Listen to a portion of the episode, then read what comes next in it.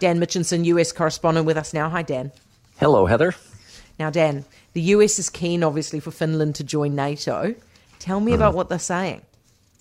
Well, I think what we saw today, as we would say in the U.S., is basically uh, Finland's kind of flipped the bird to Russia. And uh, you just heard the White House there saying, "Well, we respect whatever they're going to decide to do." Well, you know what they're going to decide to do. They, they they've applied for membership, uh, and and they're a border with Russia about seven eight hundred miles like that. And of course, now you've got uh, Russia that's coming back with making threats, and this all you know has to do with maybe strengthening the defense alliance a little bit. Things are going to get moving in the next few days, and over the coming weeks, we'll probably hear a little bit more about the requirements needed to join. As you just mentioned, Sweden's going to be uh, doing the same same thing. So everything that I think Vladimir Putin has been, uh, or at least was hoping wouldn't happen at the start of this war, is happening. And it's really backing the guy into a corner. Yeah, it sucks to be Vlad at the moment. Anyway, we'll deal with that later on in the program. Now, um, Roe v. Wade, right, has got a hell of a lot of discussion with you guys. And now the next bit about it is that there is some concern about birth control options being banned. But what are we talking about here? Are we talking about the pill?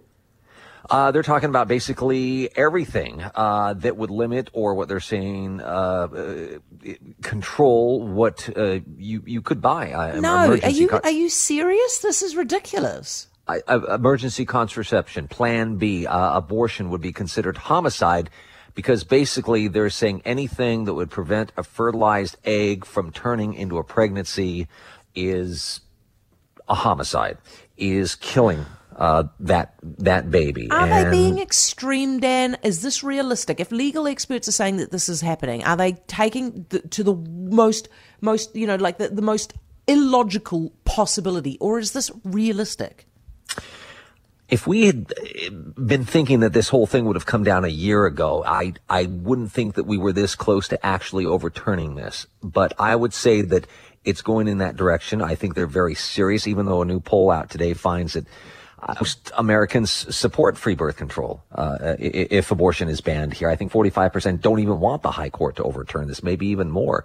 So, I mean, this is strictly uh, maybe 99% down party lines. So you've got the Democrats that are opposing this, Republicans are for it, and I think we're getting a lot of uh, a, a, lot of people trying to do a lot of scare tactics, right, in, in the news because they're getting desperate for this. If, if this yeah. is going to be uh, unveiled in you know a couple of months by the court. I mean, can we put it down to that to scare tactics? Yeah, I think I think I mm. think we can because I think that's what a lot of this has turned into in the last couple of years. It's not just presenting the facts; it's trying to scare people into presenting your side of the story. Yeah, I mean, honestly, if the US went down that path of, of banning birth control, I think that we would yeah. just cut you guys loose. We'd, we'd probably just ban you from NATO and all Western alliances because you'd be too weird. Anyway, what's going on with the baby formula shortage? What's caused this?